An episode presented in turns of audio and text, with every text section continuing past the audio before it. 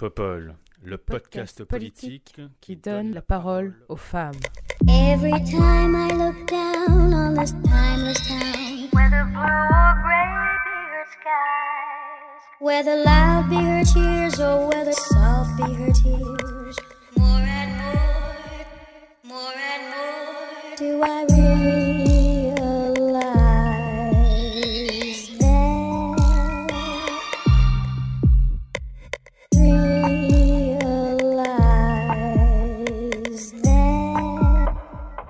Bonjour, bonjour, bienvenue sur ce 16e épisode de Popol. Et pour ce 16e épisode de Popol, j'ai le plaisir de recevoir Cléa Chakraverti. Bonjour Cléa. Bonjour Léa. Ça bonjour, va? euh, bonjour à toutes. Oui, merci beaucoup de, de me recevoir euh, aujourd'hui. Avec plaisir, tu peux nous parler de toi un peu s'il te plaît? Oui, avec plaisir. Euh, alors, je suis journaliste et chef de rubrique politique et société au sein du média The Conversation France, qui est un média qui s'attache à, à décrypter l'actualité par la voix des scientifiques et, et refléter aussi l'actualité de, de la recherche. Super, merci beaucoup. Nous avons aussi avec nous Valérie Ayer. Bonjour Valérie, Bonjour Léa, bonjour à toutes. comment vas-tu? Très bien, merci. Merci d'être là. Est-ce que tu peux nous parler de toi s'il te plaît Valérie? Oui, je suis députée européenne, membre de la délégation Renaissance au Parlement européen et du groupe Renew.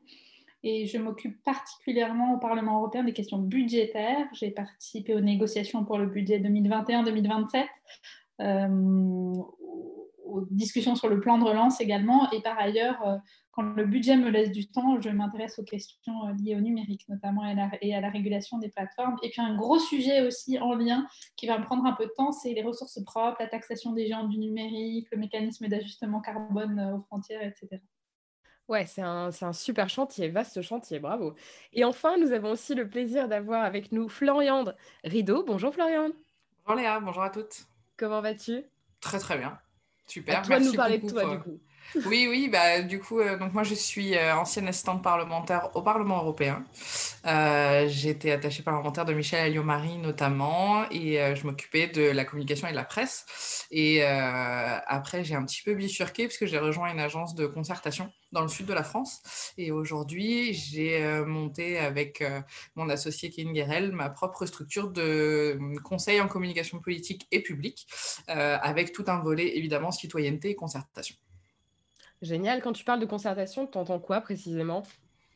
Alors, la concertation, il faut savoir qu'il n'y a pas que de la concertation citoyenne, il y a aussi la concertation dite acteur, la concertation élue, on en entend beaucoup parler en ce moment. Euh, en fait, la concertation, c'est associer un public cible, quel qu'il soit, euh, à la prise de décision. Euh, donc, on va effectivement aller chercher le citoyen, que ce soit dans son espace de vie à lui ou euh, justement que lui vienne à nous. Euh, on va aller chercher les acteurs locaux qui sont parfois oubliés des prises de décision, donc on va aller les chercher alors après, on a des spécificités. On va chercher les acteurs locaux plutôt économiques, plutôt sociaux, plutôt associatifs, ce genre de choses. Et évidemment, on va, on va aller chercher les élus. Parce que les élus ne prennent quand même rarement euh, euh, leurs décisions seuls. euh, voilà. Donc, en général, on essaye de, les concerter même ensemble, donc pour des projets, que ce soit des projets de territoire ou pour des projets de société. Super, merci beaucoup, c'est très intéressant en effet.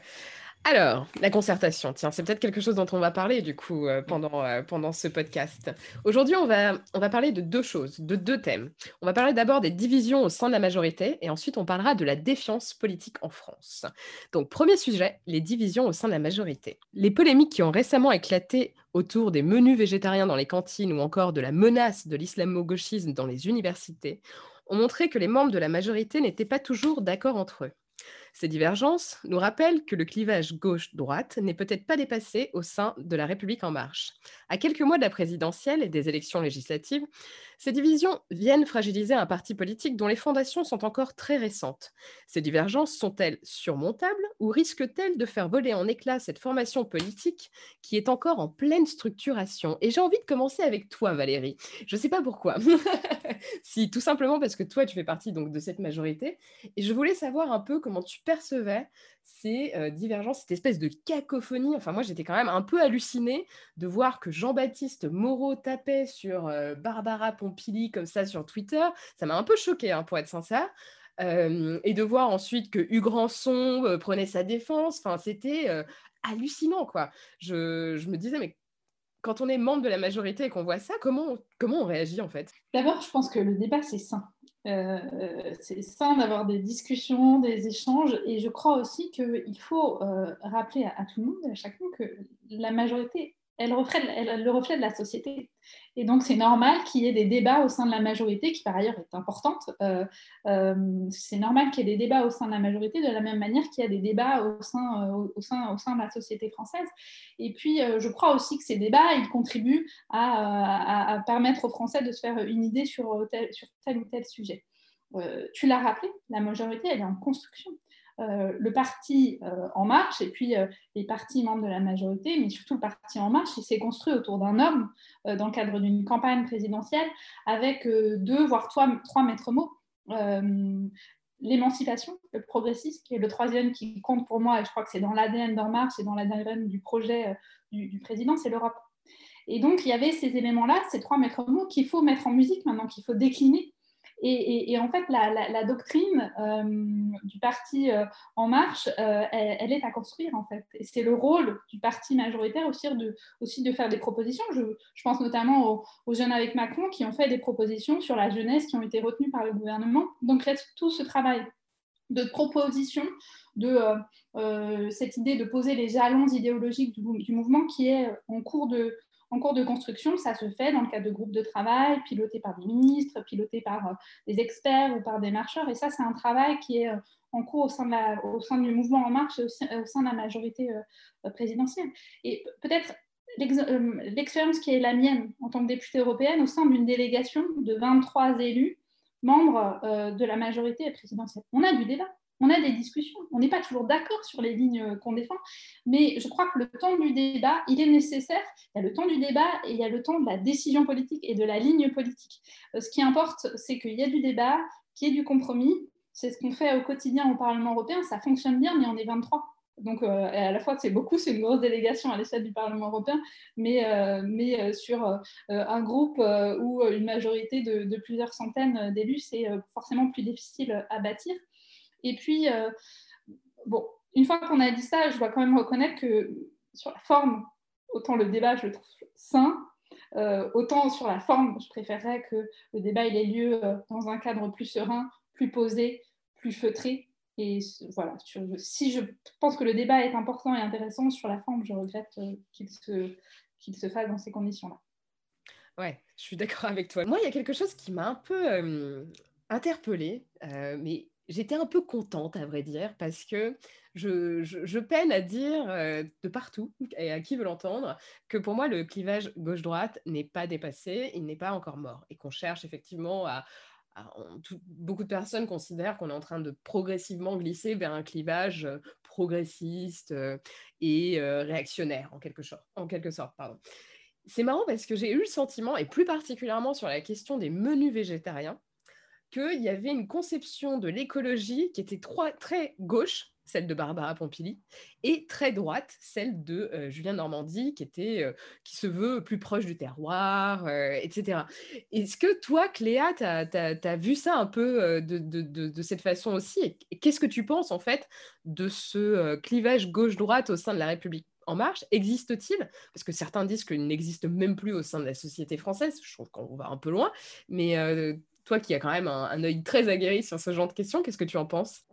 Merci Léa pour la question. Euh, en fait, j'aimerais y répondre si possible en, peut-être en deux temps, parce que je pense qu'il y a plusieurs choses euh, dans cette question. C'est-à-dire que je n'irai peut-être pas jusqu'à commenter euh, la situation du parti en lui-même, parce que je pense que comme l'a expliqué en fait Valérie, effectivement c'est un, parti qui est aussi en construction. On a déjà vu qu'il y a eu des, départs hein, au, sein du parti, notamment l'aile, on va dire un peu plus à gauche, si, on, si, on, se rappelle quand même le, départ d'Aurélien Taché ou Paul Laforteza, par exemple. Euh, il y a aussi des personnes qui sont beaucoup plus à droite et qui vont même chercher euh, un électorat très à droite. mais par ailleurs, si on revient un petit peu sur cette question de, idéologique, en fait, ou en tout cas des, sujets qui fâchent, pour le dire de façon un peu plus franche, j'aimerais revenir sur un point qu'a évoqué Valérie et qui, est crucial à mon sens, c'est effectivement la question du débat. donc oui, un débat, le débat est important et oui, il faut, il faut pouvoir être, ne pas être d'accord, en fait, c'est ce qui va permettre d'être constructif. Néanmoins, pour qu'il y ait débat, il me semble qu'il faut qu'on comprenne de quoi on parle. Et ce qui était assez frappant avec, euh, alors d'une certaine façon, avec les, les, cantines végétariennes, non végétariennes, et la politisation finalement de l'objet cantine scolaire, on le retrouve dans le débat islamo-gauchiste. C'est-à-dire que de quoi parle-t-on en fait? De, qui parle-t-on? De quoi parle-t-on? Et euh, un, des points qui me semble vraiment euh, intéressant et qui, a été soulevé d'ailleurs par de nombreux chercheurs, que ce soit les chercheurs, les universitaires qui ont qui ont été la cible de certaines attaques ou les autres, ceux qui les ont entre guillemets attaqués, par, encore une fois, par plutôt euh, voie de presse, hein, finalement, que dans le véritable débat scientifique, que dans les revues scientifiques où se fait la recherche, où se fait aussi le débat, c'est qu'on a bien pointé qu'il y a un manque de compréhension des termes. C'est-à-dire de quoi, parle-t-on qu'on parle d'islamo-gauchiste? Est-ce qu'on parle de militantisme euh, d'une certaine gauche qui serait religieuse? Est-ce qu'on parle de l'entrisme, enfin d'un certain islamisme politique qui ferait émergence dans la gauche? Euh, Est-ce qu'on parle d'une idéologie? Est-ce qu'on parle d'un projet politique? Est-ce qu'on parle d'activité militante des intellectuels? Est-ce qu'on parle du, mix, on va dire, de la, rencontre de l'activité intellectuelle euh, au sein du monde politique? On sait que le Parti En Marche, par exemple, en tout cas son, fondateur, est, quelqu'un qui est extrêmement euh, soucieux du débat intellectuel. On l'a bien vu avec le, grand débat. Donc c'est quelqu'un qui a cherché à rassembler un petit peu autour de lui aussi des voix, des voix intellectuelles parfois dissonantes. Et, je, pense qu'on peut que s'en réjouir, puisque c'est aussi ça qui fait euh, la force d'un projet. Mais les termes du débat doivent être posés. ce qui semble important, c'est de vraiment définir euh, les termes du débat. Euh, et, dans le cas, alors je vais prendre l'exemple du, terme, l'expression islamo-gauchisme. Euh, il faut savoir que c'est une expression qui a été, qui a été, on va dire, mise en valeur, définie d'une certaine façon par, par Pierre-André Taguieff, donc, qui est un intellectuel français qui s'est situé voilà, dans une certaine mouvance intellectuelle plutôt à gauche pendant, un certain nombre d'années, qui a beaucoup travaillé aussi sur les questions de la nouvelle, ce qu'il a appelé aussi la nouvelle judéophobie. Donc, c'est un terme qui remonte à 2002. Euh, et lui-même a récemment euh, expliqué euh, dans une interview au JDD que le terme, son terme en fait, et le terme qui a lancé le débat, a été dévoyé, a été sorti du contexte par le politique. Et d'une certaine façon, je pense que c'est assez révélateur de certaines tensions qui agitent, et comme l'a encore une fois très bien dit Valérie tout à l'heure, à la fois la majorité, mais aussi finalement la société. On ne sait pas de quoi on parle, on ne sait pas vraiment de qui on parle. Euh, est-ce qu'on parle d'un... quand, un objet est indéfinissable, il entraîne une certaine confusion. Donc dans le débat public, dans le débat intellectuel, même si ce débat intellectuel essaye par, par exemple la parole scientifique, de se faire entendre dans des revues, alors les revues à comité de lecture par exemple, euh, qui sont très difficiles d'accès pour, euh, pour, grand public, non pas parce que les gens n'ont pas la capacité de, de les lire, hein, bien sûr, mais simplement parce qu'il faut savoir aussi où les chercher. Euh, et par contre, on voit avec ces deux débats qui sont cette question d'islamo-gauchisme comme celle, celle, de la cantine, qu'on les retrouve en fait plus facilement dans, dans, les médias, à travers des tribunes, à travers des, des, des, signatures de personnes qui ont des positions politiques. Donc finalement, qu'est-ce qu'on reproche vraiment à des gens d'avoir des positions politiques sur des positions intellectuelles, mais mais en quoi finalement cela pose-t-il problème? Euh, Et par ailleurs, il faut aussi savoir qu'il euh, y a un contexte très fort qui joue. Et clairement, la majorité, il me semble, depuis euh, quelques mois, si ce n'est un peu plus, s'inscrit quand même, il me semble, hein, encore une fois, dans une certaine droitisation finalement de, certains de ses propos sur certaines thématiques. on l'a vu avec la première sortie du ministre de l'Éducation au mois d'octobre déjà sur cette thématique-là il ne faut pas quand même oublier que euh, ce débat sur l'islamo-gauchisme vient euh, de façon très opportune euh, encadrer aussi la proposition de loi sur qu'on appelle surnomme la loi séparatisme, il me semble, où on va quand même aller demander, en tout cas faire un, faire une sorte de veille ou de contrôle euh, du monde associatif, euh, du monde militant, donc euh, qui peut tout à fait s'entendre, hein, bien entendu, d'une emprise hein, supposée ou réelle d'un islam politique radical. On voit aussi que ce débat arrive à point nommé au moment où on a Gérard Darmanin qui s'oppose à Marine Le Pen et qui lui reproche presque quand même de ne pas être assez sévère. donc c'est vrai que ça a fait beaucoup de bruit. Et puis enfin, on a quand même cette, euh, micro-incident qui, n'en est pas vraiment un, qui est euh, la, question de, la mise en cause du maire de Trappes, euh, Ali Rabé. Donc il y a quand même une sorte de, convergence, il semble, de différents éléments qui questionnent finalement l'usage, en tout cas, de ce type de débat, à partir du moment où, d'une part, on n'a pas vraiment les, les définitions qui permettraient aux gens justement de vraiment s'emparer du débat, et d'autre part, euh, des propositions de loi, un contexte euh, qui semble faire quand même, qui quand même semble aller sur un terrain de, du jeu de la, politique, enfin, de l'identité en politique en tout cas. Et, ça, c'est quelque chose qui me semble être assez, sur lequel il faudrait être un peu vigilant. C'est assez intéressant. J'aime beaucoup le fait que tu insistes sur euh, l'importance de savoir ce dont on parle. Euh, c'est vrai, c'est bien de commencer par là. Florian, j'imagine que toi aussi, tu as suivi un peu euh, ces, sorties, appelons-les comme ça, euh, notamment sur les réseaux sociaux et dans les médias. Qu'est-ce que, qu'est-ce que tu en penses? Est-ce que tu penses que c'est, quelque chose qui pourrait euh, fragiliser davantage le parti présidentiel ou pas Le fragiliser, non, je pense pas réellement parce que on, on est aussi sur une volonté de se de rassembler malgré tout. Et on le sait aussi que euh, plus on va cliver plus on va rassembler et plus enfin une sorte de créer une sorte de fidélité euh, autour de son autour de son discours. Pour moi la question de l'islamo-gauchisme ou du menu végétarien euh, très sincèrement c'est ça reste des polémiques, beaucoup plus que des sujets euh, d'intérêt en fait. C'est-à-dire que la question, c'est exactement ce que vient de dire Cléa, c'est déjà qu'est-ce qu'on met derrière le mot islamo-gauchisme? Euh, Est-ce qu'on parle vraiment d'une idéologie? Le problème, c'est qu'on est quand même d'accord que ces mots-là sont très très vite euh, angoissants euh, c'est des mots qui font peur. Euh, de toute façon, dès qu'on parle d'idéologie, même le mot idéologie est quelque chose qui peut faire peur euh, parce que c'est des mots dévoyés. et puis parce qu'aujourd'hui, on essaye, malheureusement, je dirais, d'aller sur un terrain qui n'est pas forcément le nôtre. Je m'explique. tout à l'heure, tu parlais de est-ce qu'il y a toujours un clivage gauche-droite? Je pense sincèrement que oui. Euh, malgré tout, je pense quand même que euh, les gens qui étaient euh, très très à gauche il y a 40 ans sont un petit peu moins à gauche aujourd'hui. et ceux qui étaient moyennement à droite sont aujourd'hui franchement à droite. Donc, euh, c'est pour moi, c'est un problème de vocabulaire. Euh, on est en train de changer les mots. On est, euh, alors moi, je l'étudie, je, le lis, si tu veux, un petit peu plus par le prisme du médiatique. dans, effectivement, je suis pas chercheuse, donc savoir si islamo-gauchisme a un sens ou pas, très sincèrement, n'ayant pas moi-même la définition exacte du mot, je l'étudie pas en ce sens. par contre, ce que je vois, c'est que on est un peu en train de passer à cette euh, politique du spectacle, mais qui est dénoncée depuis, depuis très très longtemps. Hein. Ça n'a absolument, pour moi en tout cas, absolument rien de nouveau.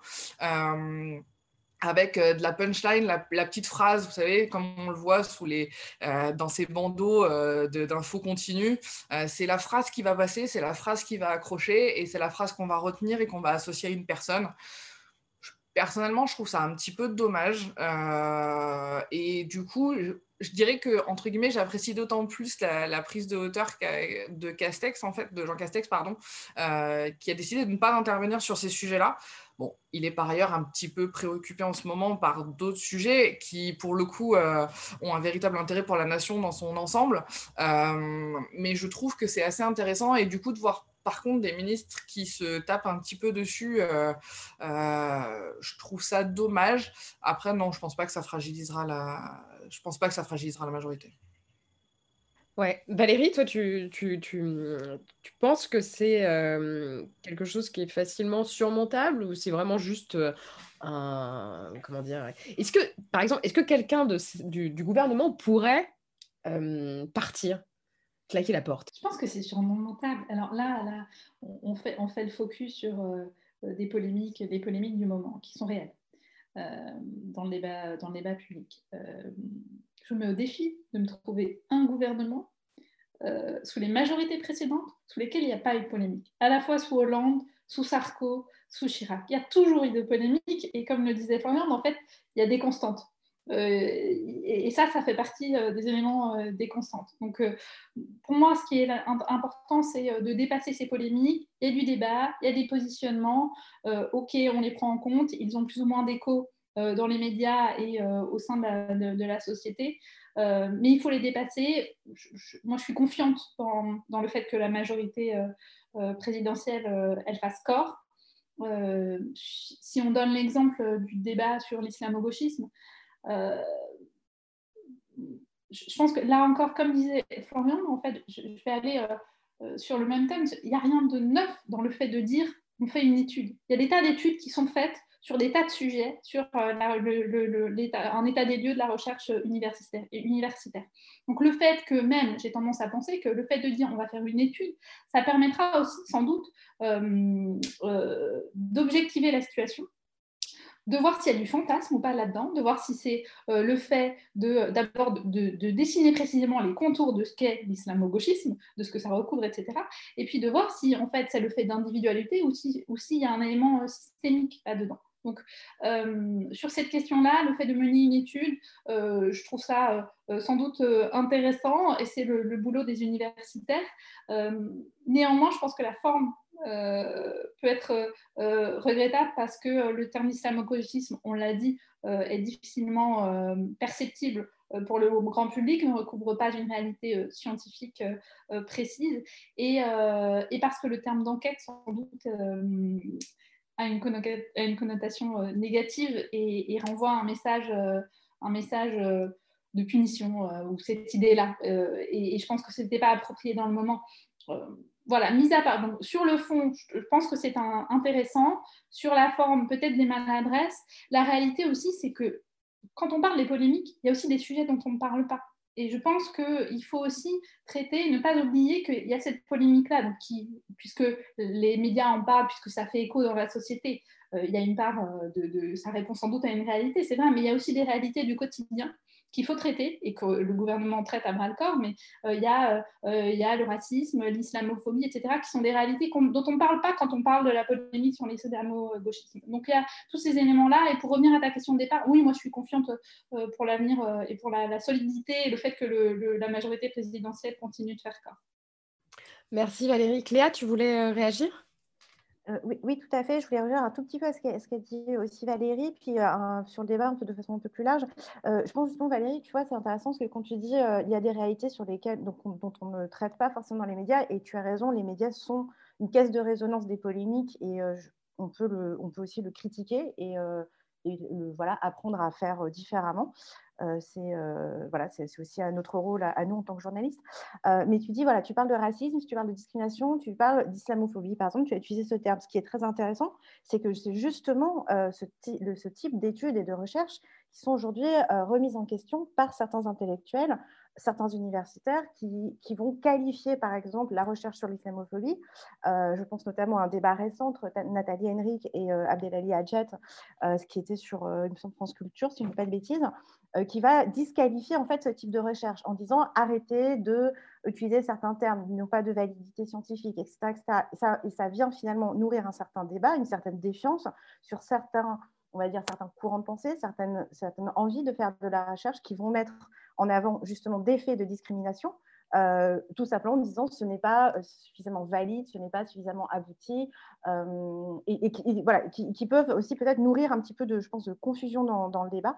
Et, par ailleurs, il y a quelque chose qui me semble assez intéressant, c'est simplement le fait que ces débats, certes, ce sont des polémiques, mais ils sont effectivement euh, anciens et euh, ça a été, euh, tu l'as tout à fait bien rappelé, Valérie, mais je me rappelle de, c'était Najat Vallaud-Belkacem qui, qui, a pris en plein, en plein visage la fameuse théorie du genre quand elle était ministre de l'Éducation, il me semble, avec ABCD pour l'égalité. Le truc est complètement parti en sucette, si je peux me permettre.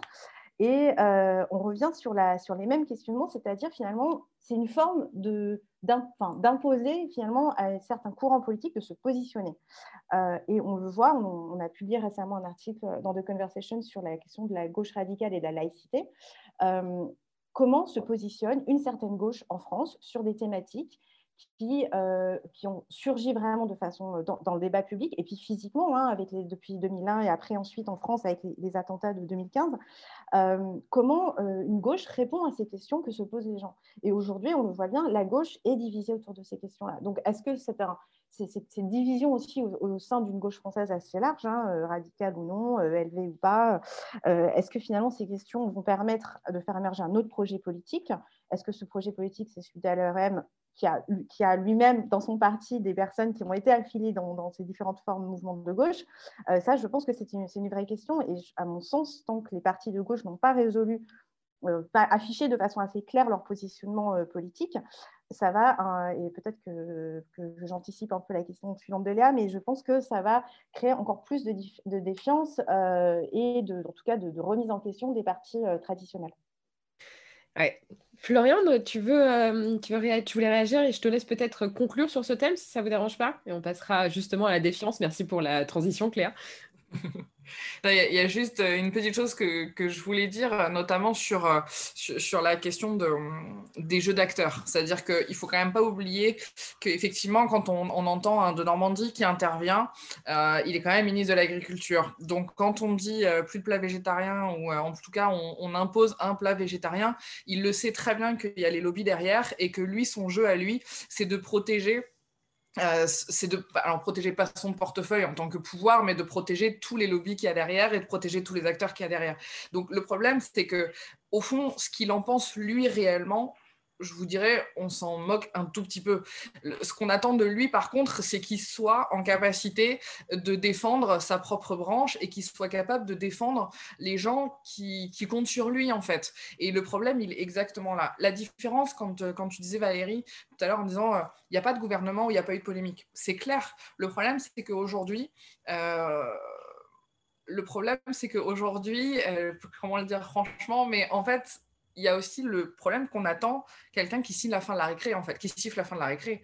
C'est-à-dire que euh, sous un Jacques Chirac ou un Nicolas Sarkozy, euh, bah, ça arrivait, ça duré 24 heures, 48 heures. Au bout d'un moment, il y avait quelqu'un qui disait Et eh, maintenant, les gars, on arrête tout. Euh, vous êtes gentils, on a un cap, on le suit. Il est bon, il n'est pas bon. Ce n'est pas mon problème, en fait. Le cap, je vous le donne et vous le suivez. Le problème, c'est que ça fait quand même deux polémiques qui durent en fait. Et le problème, il est là, c'est que depuis le début, et c'était déjà le cas sous François Hollande, et c'est un peu aussi le cas sous Emmanuel Macron, c'est que c'est des polémiques qui durent et où il y a de plus en plus d'acteurs dans la polémique, où chacun y va de son idée, chacun y va de... Au bout d'un moment, le problème, c'est que je pense en tout cas que les Français ont besoin de pouvoir faire confiance euh, et que s'il n'y a personne pour euh, redonner ce cap-là et euh, rassembler tout le monde, ça devient compliqué. Quand on s'attaque à des mots comme euh, l'islamo-gauchisme, on s'attaque à un mot en fait. Et quand on s'attaque à des mots, on s'attaque à des repères. Et le problème, c'est qu'on sait très bien aujourd'hui que les mots sont les repères de notre société et que si on essaye de créer un nouveau langage ou si on essaye de créer de la confusion, comme tu le disais Cléa tout à l'heure, en n'utilisant pas forcément les bons mots, en n'utilisant pas forcément les, les, bonnes idées derrière, et ben au final, on, se retrouve avec une population qui ne sait plus tout à fait où elle va, euh, qui ne sait plus à qui faire confiance. Euh, et au-delà même des idées euh, ou, des, tentatives électoralistes, c'est inquiétant. En, en, tout cas, moi, je trouve ça inquiétant. C'est-à-dire que si on ne peut plus faire confiance à un homme politique, quel qu'il soit, pour utiliser le bon mot au bon moment dans le bon contexte, ça veut dire que derrière, l'idée qu'il va soumettre sera forcément dévoyée. Euh, et donc, sans vouloir te retendre la perche, euh, Léa, mais effectivement, je pense que du coup, ça peut, euh, ça peut effectivement engendrer ce problème de défiance qu'on entend régulièrement. De la défiance, on va en parler parce que vous voulez en parler, hein, vraisemblablement. Parlons-en. Alors, le Centre de recherche politique de Sciences Po, le CEVIPOF, a publié cette semaine le baromètre de la confiance politique, précisément. Cette étude, qui comprend plus de 130 pages, nous enseigne notamment que la France souffre d'une défiance politique qui est plus importante que celle de ses voisins européens. Et ce sentiment ne semble pas tout à fait se dissoudre avec la crise que nous traversons actuellement, quite the contrary, comme on dit. En effet, l'étude relève que seulement 37% des personnes interrogées jugent que nos dirigeants ont bien géré la crise sanitaire. Cette défiance politique n'est pas propre à la France, mais la verticalité du pouvoir favorisée par le fonctionnement de nos institutions et la place centrale accordée à l'exécutif par la Constitution de la Ve République semble creuser le fossé entre les citoyens et leurs dirigeants. Cette situation est-elle inquiétante? Ça, on peut se poser la question. Que pouvons-nous faire, surtout pour lutter contre ce phénomène? Qu'est-ce que vous en pensez? Et je vais d'abord donner la parole à Cléa, qui voulait parler de défiance tout à l'heure. Vas-y. Oui, tout à fait. Merci, euh, merci, merci Léa. Et en fait, je pense que ça rejoint un petit peu, euh, ça suit, enfin ça continue plutôt la discussion qu'on a amorcée. Euh, si, vous me le permettez, moi j'aimerais j'aimerais citer un, auteur de, de, mon média, de Conversation, qui, s'appelle Vincent Tournier, qui est politologue et qui a également travaillé sur cette question-là. Il cite les chiffres du CEVIPOF hein, que, que, tu viens de, donner Léa, euh, il, apporte un regard un tout petit peu décalé qui, me semble euh, assez intéressant. Il parle, lui, de, aussi non seulement de défiance vers les partis, mais aussi de crise de l'adhésion.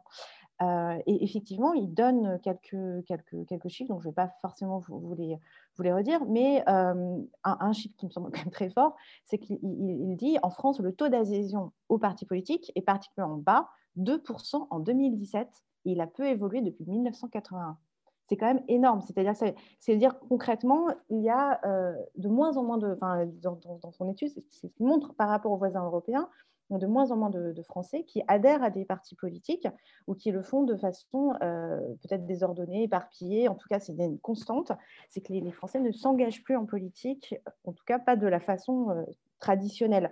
Et il, il corrèle cette, ce désengagement quelque part à un désengagement aussi de la solidarité, donc avec moins d'adhésion euh, dans le milieu associatif, ce qui peut, ce qui peut étonner, puisque c'est vrai que notamment avec la crise sanitaire, on a vu quand même énormément de, jeunes, de jeunes aussi, pas, pas que des jeunes d'ailleurs, mais beaucoup de personnes s'engager euh, dans différentes associations, euh, dans différents mouvements. Alors, est-ce que la crise sanitaire va, changer la donne? Est-ce qu'on va voir affluer plus de gens dans le monde associatif, mais est-ce que cela peut se traduire aussi dans le, dans le monde politique? Et hum, quand on voit que les étudiants aujourd'hui, les lycéens sont dans, dans un désarroi total en raison de la crise, et c'était déjà assez compliqué avant. Euh, on sait aussi que le politique recrute énormément, hein, dans, c'est un terme pas très joli, mais au sein des mouvements étudiants, par exemple, on pense à l'UNEF, on pense à, même des, partis de droite, etc. Alors, s'il n'y a plus de syndicats étudiants, si les mouvements étudiants ne se mobilisent pas de la même façon, euh, comment les partis vont-ils se renouveler? C'est une question. J'aimerais bien d'ailleurs que, Valérie et peut-être Florian réagissent sur cette question, parce que moi ça me, vraiment, ça, quelque chose, ça m'interpelle. Je me dis comment, enfin, d'où viennent les troupes en fait au final? Ouais, c'est assez intéressant effectivement, et c'est marrant, mais euh, euh, je ne sais pas si l'UNEF a toujours ce, rôle que tu, euh, décrivais. Moi, je me souviens quand j'ai jamais adhéré à l'UNEF, mais j'ai toujours été assez proche du Parti socialiste quand j'étais étudiante. J'étais encartée très jeune et c'est vrai que vraiment, c'était une pépinière, quoi, une véritable pépinière. Florian, tu veux réagir un peu à, tout ça? Et puis, bon, revenons sur la défiance, laissons tomber l'UNEF. Mais qu'est-ce que tu penses, toi, de, ce climat? Est-ce que c'est inquiétant? Je pense pas je pense pas que ce soit inquiétant parce qu'en fait, c'est. Euh, euh, je pense que Valérie sera peut-être contente de ce que je vais dire, mais c'est pareil, c'est pas nouveau, quoi. Euh, je suis désolée, mais alors, quand, quand je, travaillais un peu sur ces interviews, je disais c'est un marronnier.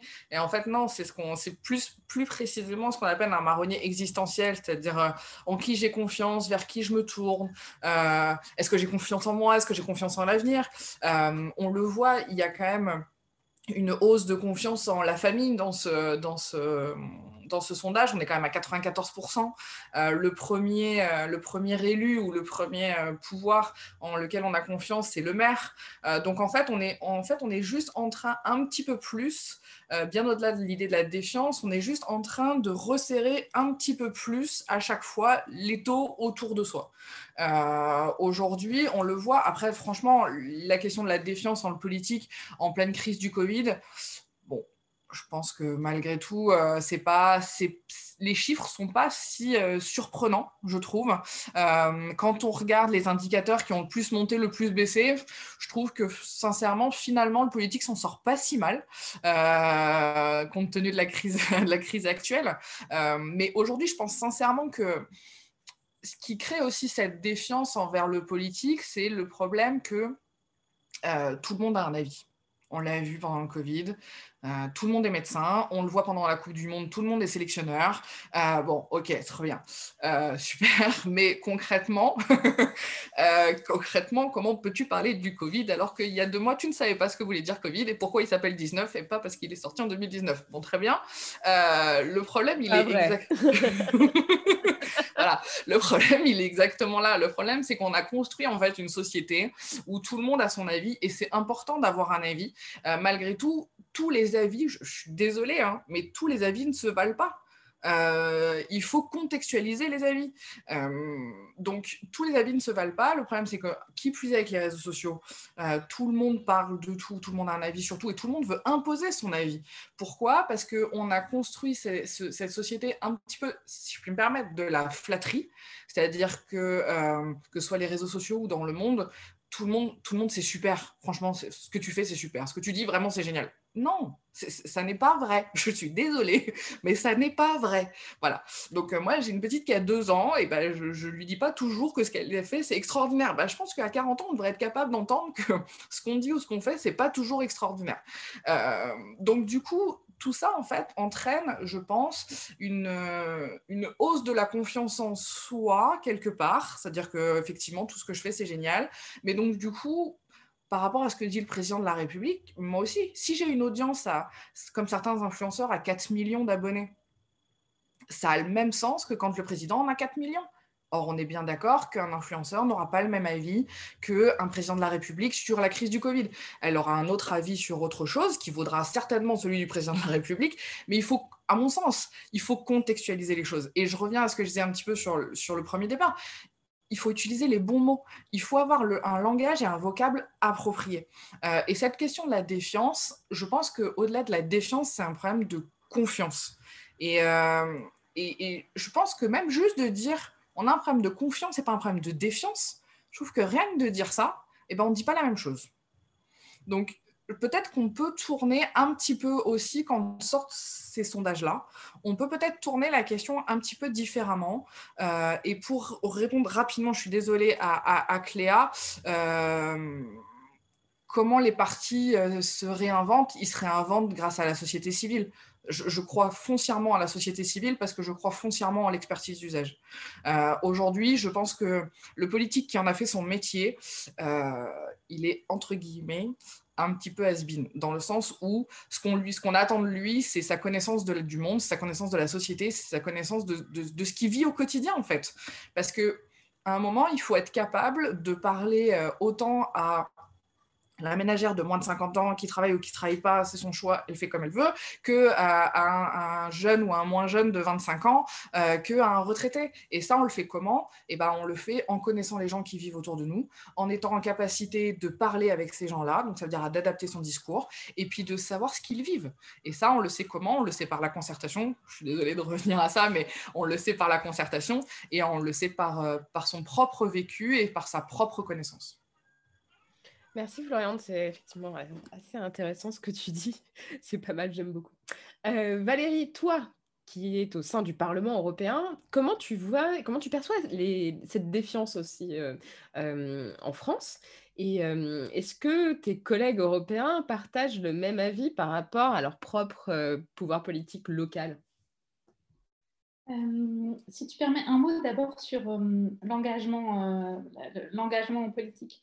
Euh, je crois que c'était la, promesse et, ce qui a plu aussi, euh, l'un des éléments qui ont fait que les, Français ont adhéré à la démarche d'Emmanuel Macron, euh, c'était l'idée de dire que la société civile doit s'engager en politique, de faire émerger de nouveaux visages, etc. Et ça, ça a été une promesse que, le président de la République a, a tenue, candidat à l'époque, aujourd'hui président de la République a tenu, et que le mouvement euh, la reine doit, euh, doit entretenir. Et c'est pas évident, c'est vrai, hein, il, faut, il, faut, le reconnaître.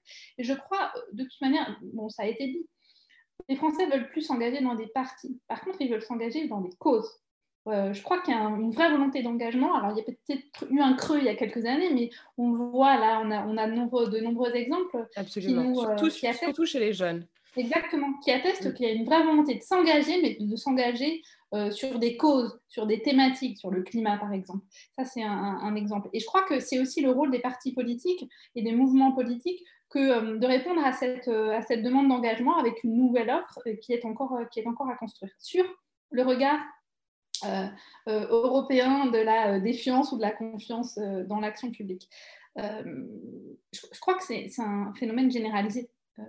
On a vu, par exemple, si on doit aller, alors on parle de l'Europe, mais si on doit aller outre-Atlantique, euh, on voit à quel point la société américaine est, fracturée.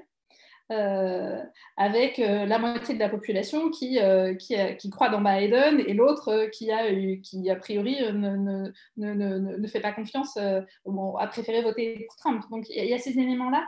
Mes collègues, quand on parle dans les couloirs du Parlement européen, ils sont aussi confrontés à cette question de la défiance. Alors, peut-être qu'en France, c'est plus fort pour des raisons culturelles, mais cette réalité-là, elle est quand même, euh, elle est quand même très forte euh, et elle est marquée dans, tous les États.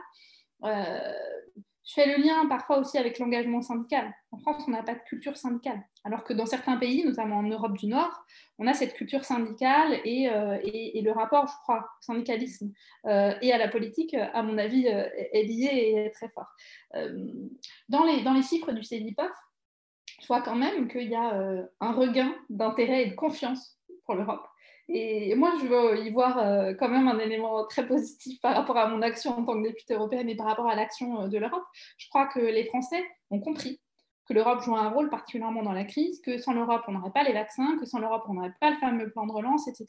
Donc ça, c'est un élément qui est personnel, et puis je pense que c'est le cas pour euh, ma délégation et puis pour tous les députés européens qui sont pro-européens, parce qu'il y a des députés européens qui ne sont pas pro-européens. Je crois que c'est un élément... Il y en a plus que des pros, d'ailleurs. Oui. Et, c'est un, un, un, un, élément d'encouragement. Et, et, puis là encore, je crois que pour construire de la confiance, il faut de la connaissance. Et c'est le rôle de, des, élus, euh, tu l'as dit euh, Florian, mais aussi euh, des, acteurs politiques, des podcasteurs, des influenceurs. Nous tous, on joue un rôle politique. Et, le fait de créer du lien le maximum avec les citoyens, c'est ce qui fera qu'on va pouvoir recréer de la confiance je crois honnêtement que le gouvernement euh, fait beaucoup d'efforts de transparence. Et la transparence, ça contribue à la confiance. Des efforts de transparence sur la crise avec des, conférences de presse euh, hebdo diffusées en direct, le baromètre de l'action publique mis en place par Amélie de Montchalin, qui est un élément de transparence et d'objectivation de, l'ensemble de l'action publique, qu'elle soit locale ou nationale. les initiatives du porte-parole du gouvernement, qui sont inédites pour euh, s'adresser à la jeunesse. Alors tout ça, c'est des petits éléments mis bout à bout euh, qui font que, j'espère, qu'ils vont permettre de reconstruire, de retisser le fil de la confiance. Mais à la fin des fins, je, crois que c'est chacun, on a notre rôle, notre responsabilité d'aller sur le terrain, d'aller voir les gens en ce qui me concerne avec ma casquette de députée européenne pour voir quelles sont les problématiques sur le terrain, pour dire, bah voilà, l'Europe, elle vous aide, euh, elle apporte tant, elle peut vous aider sur tel financement et, euh, de comprendre aussi leurs problématiques, ce qui, pose problème. et, ça, ça fait partie du rôle d'élu euh, sans, contexte. Ouais, c'est intéressant ce que tu dis, je suis assez d'accord avec toi. Pourtant, Dieu sait que quand il s'agit de taper sur la République en marche, je suis pas la dernière.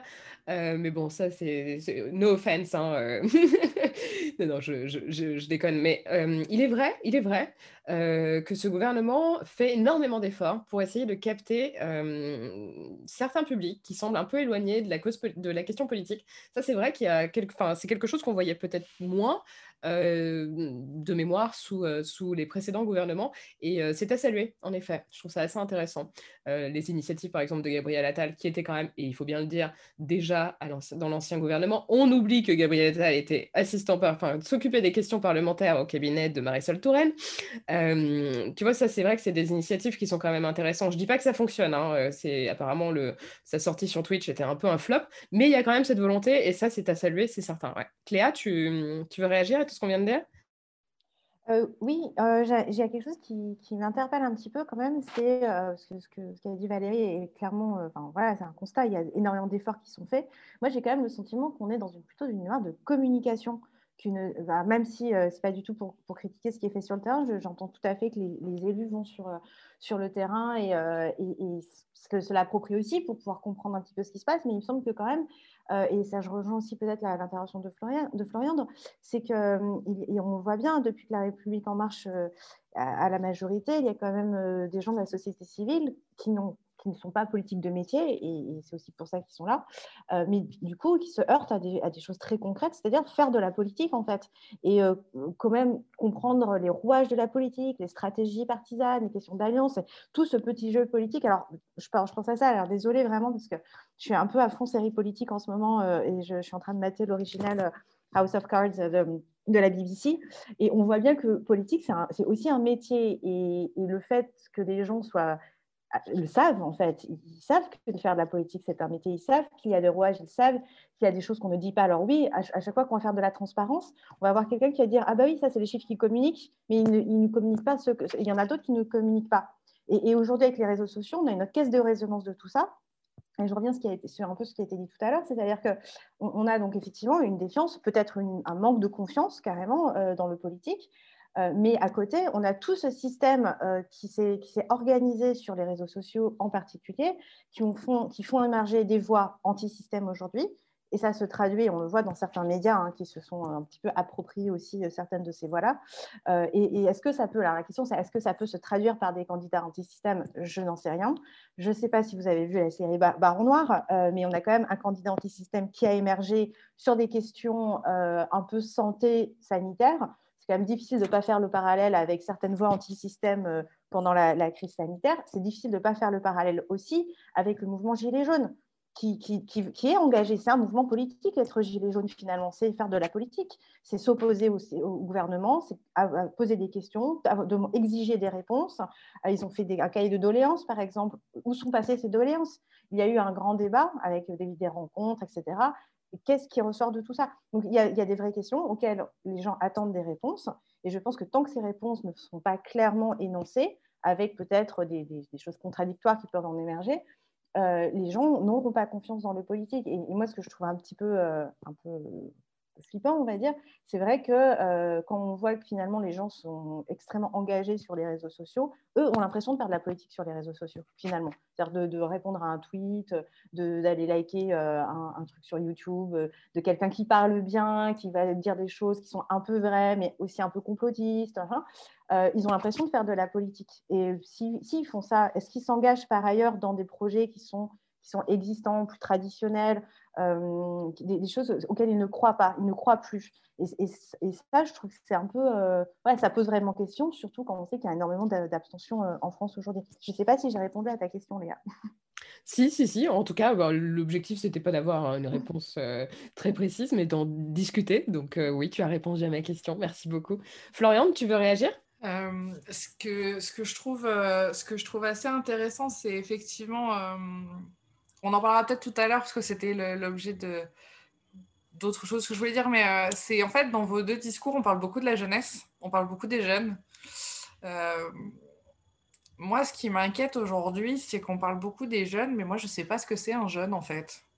Je, suis désolée, hein, mais euh, moi, j'ai 30 ans. je, me sens jeune personnellement. Et euh, je ne me sens pas du tout concernée euh, par tout ce qu'on dit et tout ce qu'on fait pour les jeunes, en fait. Je, pourtant, bon, a priori, je suis plutôt à la page, mais, euh, mais ça me parle pas, quoi. Donc, du coup, je... je je ne sais pas à qui on s'adresse, en fait. Je ne sais pas à qui on s'adresse quand on dit les jeunes ne s'engagent pas en politique. je suis d'accord, Cléa, quand, on dit, quand tu dis que tout le monde fait de la politique sur les réseaux sociaux, mais est-ce que les jeunes, est-ce que les jeunes, est-ce que les gens s'engagent? Non, on le voit bien, malheureusement, euh, euh, les syndicats aujourd'hui, c'est moins de 7% en France. Euh, la volonté de s'investir est de moins en moins palpable et pour autant, on voit quand même sur les réseaux une volonté quand même de s'investir de plus en plus et de s'implanter de plus en plus.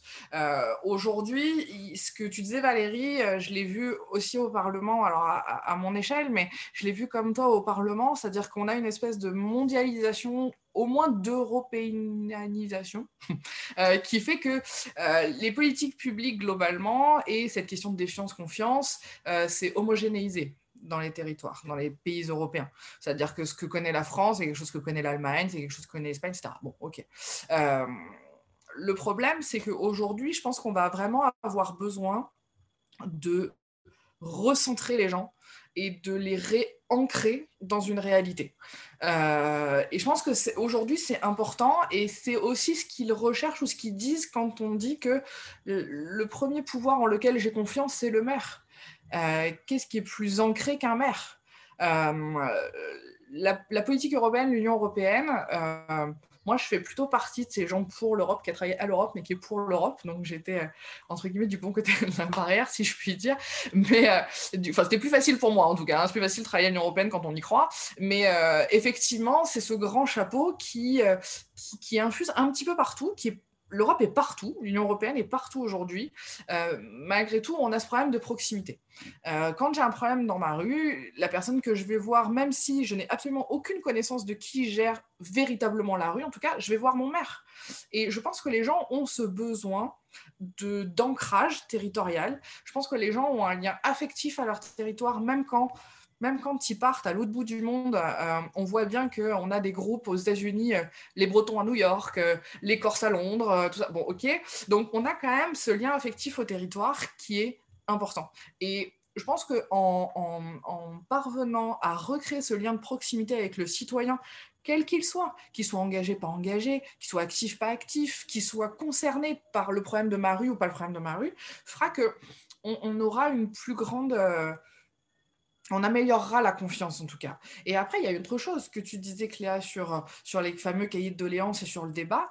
Euh, je suis désolée, mais nous, on a galéré après le débat national. Parce qu'effectivement, quand on fait de la concerte et qu'en fait, on se retrouve avec des gens qui nous disent Non, mais vous êtes bien gentils, mais les fameux cahiers euh, du débat national, c'est devenu quoi? Et avec vous, ça deviendra quoi?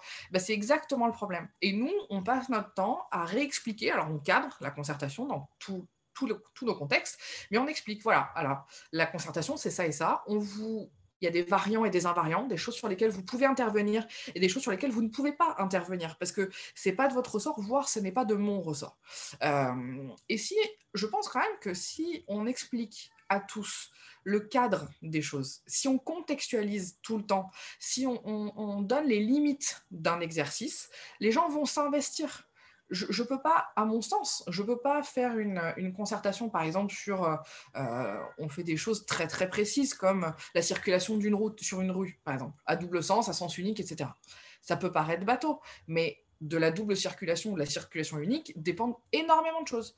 Donc, quand je dis à, à quelqu'un, tu viens pour parler de ça, je lui précise bien, tu viens pas pour parler de est-ce que tu veux te faire vacciner contre le Covid?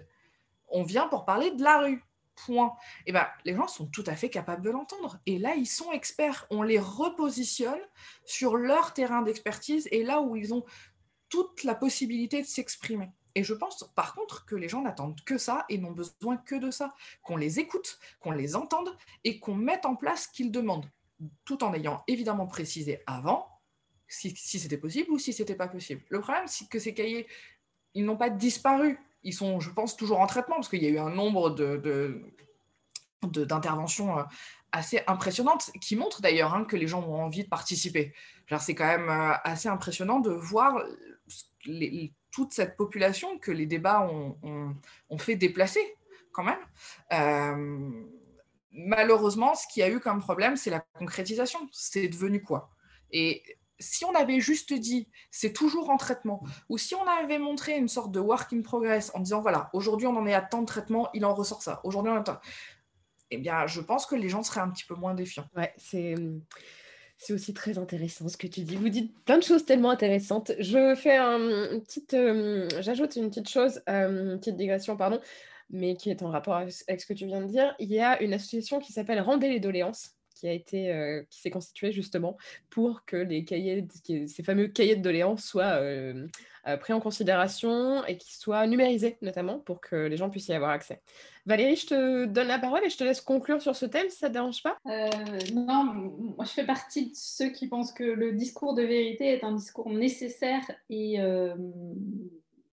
indispensable et efficace. C'est-à-dire que, comme a dit Florian, les gens, les citoyens sont en capacité d'entendre faut arrêter de dire que, ou de penser que parce qu'on est élu ou acteur public, il faut arrêter de penser que si on dit non, on va être mal aimé. Euh, au contraire, euh, moi, je, dans mon quotidien, je vois des gens à qui je dis non, ça n'est pas possible, pour telle et telle raison, il faut expliquer les gens, ils comprennent qu'on leur tient un discours de vérité et, ils apprécient ça. Euh, alors pour moi, c'est le béaba euh, de la politique et de l'engagement, euh, de l'engagement politique. Après, bien sûr, il faut toujours y mettre les formes. Ça, je, pense qu'on peut tout dire, mais en y mettant les formes. Et, et, les citoyens ont beaucoup à apporter aux politiques. je veux dire, moi, en tant que députée européenne, je suis rien sans les citoyens, sans ces citoyens qui me font des retours sur ce qui fonctionne, ce qui ne fonctionne pas dans leur quotidien. Après, sur le l'efficacité de l'action publique, euh, je crois, et ça a été dit, je crois, euh, par Florian Rossi, les citoyens, ils s'en fichent de savoir si euh, c'est la, commune, l'interco, euh, l'aglo, le conseil départemental, le, conseil régional, peu importe. Ce qui importe, c'est pas la coquille, c'est pas quelle administration, c'est pas quelle structure politique, c'est mon service public qui est assumé en qualité, en proximité. Et ça, c'est l'essentiel. Et je crois qu'on a un gros travail aussi. Moi, c'est l'une de mes marottes sur euh, le guichet unique aussi pour les porteurs de projets, typiquement pour faciliter la vie des citoyens, pour faciliter la vie des entrepreneurs, pour pour qu'ils puissent se tourner vers un guichet unique qui leur permettra de trouver les réponses à, toutes leurs questions de manière, de manière assez facile. Donc là, il y a des réflexions qui sont, qui sont en cours, c'est pas facile à mettre, mais les maisons France Service, par exemple, ça a été un élément de réponse, je crois, utile pour, pour les citoyens. Et puis à l'incarnation. Alors oui, le maire, c'est l'élu de proximité. On dit souvent qu'il est à portée de baffe et à portée d'engueulade. C'est vrai. moi, j'essaie à mon niveau d'incarner au maximum l'Europe et, je pense que euh, chacun, on doit, euh, doit s'inscrire dans les territoires parce que oui, l'Europe, c'est loin. Oui, l'Europe, c'est un gros machin, euh, on ne sait pas trop ce qui se passe là-bas. Eh bien, il faut qu'on décloisonne et qu'on explique ce qui se passe à l'Europe. Et pour moi, le fait d'être présente sur le terrain, d'aller visiter des entreprises, d'aller à des inaugurations, ce n'est pas que symbolique, c'est un vrai lien qu'il faut construire avec les citoyens et les acteurs de terrain. Belle conclusion, en effet. Merci beaucoup, Valérie. C'était euh, c'était bien de conclure comme ça. On va passer à vos actus, si, euh, si ça vous convient. Euh, on va commencer avec toi, Florian. Quelle est l'actualité que tu voulais partager avec nous cette semaine? C'est pas, c'est pas vraiment une actualité, mais c'est, je voulais pas m'auto-spoiler, mais c'est, c'est ce que je disais tout à l'heure sur la question de la jeunesse. Euh, je ne sais pas si vous avez vu euh, la plateforme lancée par Rachida Dati, euh, La France vous appartient, qui est une plateforme à destination des jeunes, qui est une plateforme collaborative en fait, où les jeunes sont censés aller mettre leurs avis et leurs propositions pour la France de demain. Alors, si je loue particulièrement la démarche d'aller chercher les gens et de leur demander leur avis, j'ai toujours ce même problème de euh, qu'est-ce qu'un jeune? Ce que je disais tout à l'heure, je suis désolée, mais euh, moi, je n'ai pas 18 ans, mais j'en ai pas 72 non plus. Euh, donc, le problème, c'est que on a un petit peu cette dichotomie entre le jeune et l'adulte. Je considère être jeune et adulte, je suis désolée, mais, mais voilà, donc il y a quand même effectivement, notamment Jean Viard qui avait écrit là-dessus et qui disait que le problème, c'est que être adulte, en fait, c'est accepter d'être dans une situation, en gros, en mouvance permanente. C'est-à-dire qu'effectivement, être adulte, contrairement à ce qu'on pense, à ce qu'on nous dit quand on est petit, c'est pas le moment où euh, tu es installé, où tu es dans un cadre, dans un rail, etc. C'est encore moins le cas aujourd'hui. Euh, donc déjà, moi j'ai ce problème-là par rapport à aux politiques en général qui s'adressent aux jeunes. Euh, aujourd'hui, quand on dit je m'adresse aux jeunes, on en, a, on en a peur, très clairement, parce qu'on ne sait pas ce qui peut sortir de ces concertations-là. Euh, on les écoute, mais on les entend assez peu. Euh, et, et, on les considère plus comme un levier de contestation que comme un levier de co-construction. Et franchement, je trouve ça dommage, parce que le problème, c'est que quand on pose la question du jeune dans dans le dans le domaine public, dans le domaine médiatique, dans l'espace politique, on pose aussi la question de où est le jeune dans l'espace public. Quand on fait un espace public, un espace public, c'est globalement entre 15 à 20 ans pour se faire. Ça veut dire qu'en gros, un espace public qui est conçu pour moi aujourd'hui, eh ben, je pourrais m'en servir quand j'aurai 50 ans. J'ose espérer que j'aurai un petit peu évolué quand j'aurai 50 ans, et que du coup, cet espace public ne correspondra plus forcément à ce que je veux aujourd'hui. Par contre, l'objectif, c'est que ce à j'ai pensé aujourd'hui correspondent aux jeunes qui a aujourd'hui du coup 10 ans. Et je pense que le problème, c'est qu'on on a eu des débats, on a des débats de conflit de classe, conflit de génération, conflit... et aujourd'hui, j'ai l'impression qu'on a un débat où tout se mélange en fait. On a des conflits de génération et de classe. Pour autant, je pense que quelqu'un qui a 30 ans peut se retrouver avec quelqu'un, enfin, peut avoir les mêmes centres d'intérêt que quelqu'un qui en a 50 et peut avoir la même vision de l'avenir. Et c'est pas pour ça que la personne de 50 ans ou la personne de 30 ans aura une mauvaise vision de l'avenir. Mais on peut se retrouver. Et le problème, c'est qu'aujourd'hui, notamment par les. Je reviens là-dessus, sur les réseaux sociaux. Le problème, c'est qu'aujourd'hui, tout se vaut, rien ne se vaut. Donc, je pense que plutôt que de parler à des jeunes, je pense qu'on doit parler à des générations. Et plutôt que de dire aujourd'hui on fait une politique pour les vieux, je suis désolée, mais c'est ça quand même, une politique pour les vieux, une politique pour les jeunes, une politique pour les cadres, une politique pour les actifs, non, c'est pas le but. Le but, c'est de trouver un intérêt général commun. Et je pense qu'on oublie ça quand on parle de, des âges. Je pense qu'on oublie ça quand, quand, on parle des classes. Aujourd'hui, je suis autant intéressée par ce qui va m'arriver à moi personnellement dans 20 ans que ce qui se passe aujourd'hui pour quelqu'un qui a 50 ans. Et je pense qu'on gagnerait en efficacité, en tout cas les politiques publiques gagneraient en efficacité, à penser beaucoup plus intérêt général commun que intérêt particulier d'une caste, en fait. Et, et, je pense que quand on parle, je ne sais plus comment ça s'appelle exactement, je crois que c'est la clause impact jeunesse. C'est-à-dire que quand il y a une politique publique qui se met en place, quelles conséquences ça va avoir sur la jeunesse? Non, c'est quel, quel, quel, impact ça va avoir sur la société dans son ensemble. Parce qu'aujourd'hui, je suis jeune, mais la loi que vous allez prendre aujourd'hui, que vous allez voter aujourd'hui, elle aura pour moi un impact dans 20 ans, même si j'ai plus 30 ans. Donc, du coup, je pense que, ce, que dont je voulais parler aujourd'hui, c'est ça, c'est cette question de génération. Et justement, qu'on arrête de parler de, euh, jeunes, j'aimerais qu'on parle d'une génération, et ça revient un petit peu à ce qu'on disait tout à l'heure sur euh, est-ce que euh, les jeunes s'engagent ou est-ce que les gens s'engagent. J'aimerais qu'on parle plutôt à celle qu'on on peut appeler la, génération agissante.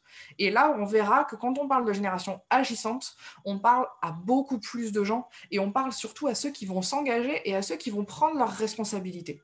Euh, parce que c'est pas le tout de s'engager. Le tout, c'est la question, c'est aussi de savoir qu'est-ce que tu es prêt à faire pour que le projet que tu as proposé soit pérenne. C'est pas le tout d'aller sur une plateforme et de dire je pense qu'il faut un jardin partagé en bas de chez moi. Ok, super. Mais qu'est-ce que tu vas faire pour que ce jardin partagé vive en fait?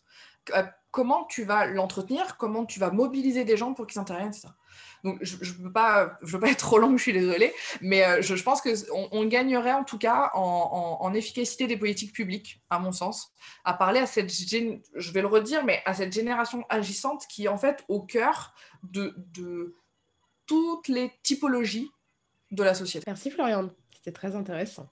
Cléa, tu voulais nous parler de quoi, toi? Alors, euh, moi, j'ai euh, une petite actualité qui, euh, qui, est en lien avec, avec mon média de Conversation France et qui s'adresse à tout le monde, donc toute génération confondue, à Florian.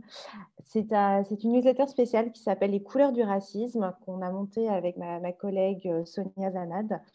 Euh, qui justement, ben, je, fais un peu le lien avec ce qu'on a dit tout à l'heure, qui permet de mettre des, définitions, des termes, de décrypter des mécanismes euh, des mécanismes racistes, des préjugés, des choses qui sont parfois de l'ordre du tacite ou de l'indicible et qui concernent tout le monde. L'idée, c'est pas du tout d'aller euh, taper sur euh, le dos d'une classe sociale ou d'une génération ou d'une communauté en particulier.